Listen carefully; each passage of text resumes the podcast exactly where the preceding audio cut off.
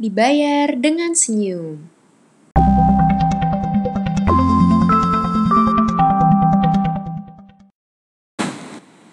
Al-Hajir adalah pasar yang ramai di tengah kota. Banyak pedagang yang berjualan di sana. Di antaranya, Tuan Dahir yang menjajakan buah-buahan. Namun sayangnya, kedai buah Tuan Dahir selalu sepi. Jarang dikunjungi pembeli. Sebab Tuan Dahir dan istrinya sering melayani pembeli dengan kasar. Mana ada harga kurma semurah itu? Cibir Tuan Dahir ketika ada pengunjung yang menawar. Jangan bandingkan dengan kedai lain dong. Kalau begitu, beli saja di kedai lain. Timpal sang istri. Suatu hari di siang yang terik, datanglah seorang bocah pengemis ke kedai Tuan Dahir yang sepi. Tuan dan Nyonya Dahir menghardik. Kedai kami tidak melayani sumbangan. Pergilah jauh-jauh. Uh, maaf Tuan dan Nyonya, saya tak bermaksud mengemis. Lantas, apa maumu? Saya cuma mau minta maaf. Untuk apa?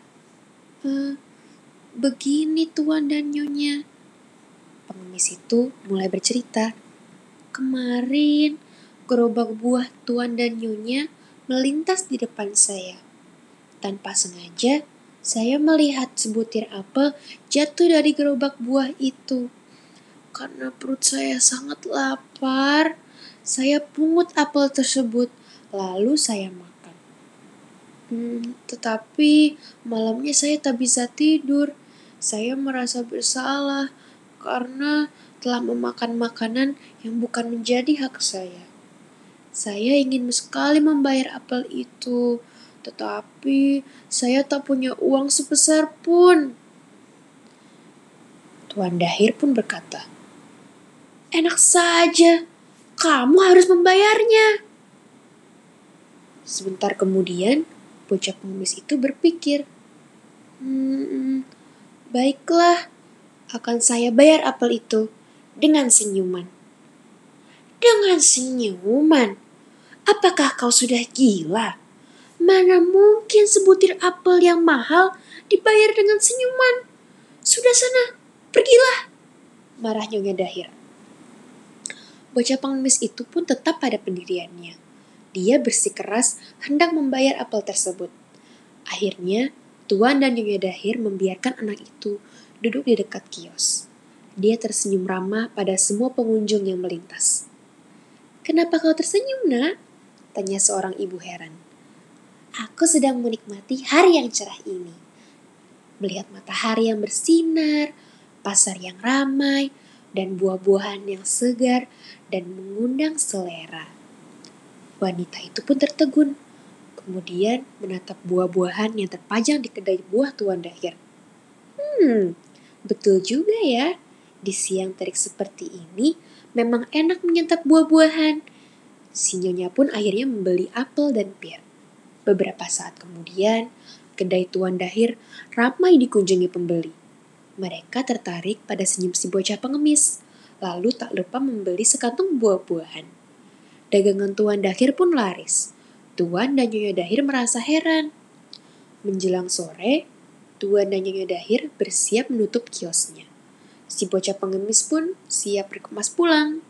Hei, hei, tunggu, tunggu, tunggu. Tugur Tuan Dahir. Ini, ini, ini sebutir apel untukmu. Untuk membayar senyummu yang telah membuat dagangan kulaku. Terima kasih ya. Oh, tidak usah tuan.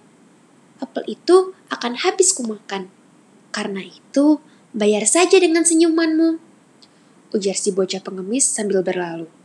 Tuan dan Nyonya Dahir saling berpandangan. Sejak saat itu, bocah pengemis tak pernah lagi menampakkan diri. Padahal Tuan dan Nyonya Dahir merasa berutang budi. Mereka ingin sekali berterima kasih. Tetapi mereka selalu teringat buat pesan si bocah. Bayar saja dengan senyuman. Akhirnya, kini Tuan dan Nyonya Dahir selalu tersenyum tulus dan ramah pada siapa saja. Kini kedainya banyak dikunjungi pembeli karena keramahan mereka.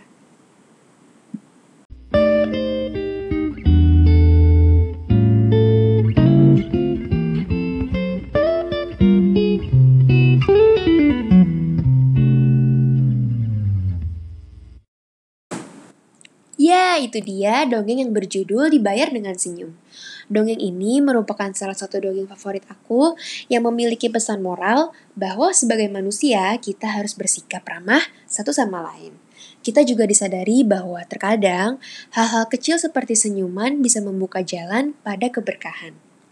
Terima kasih telah mendengarkan dongeng sebelum tidur. Semoga tidurmu nyenyak dan mimpi indah hingga pagi hari. Sampai jumpa di dongeng selanjutnya.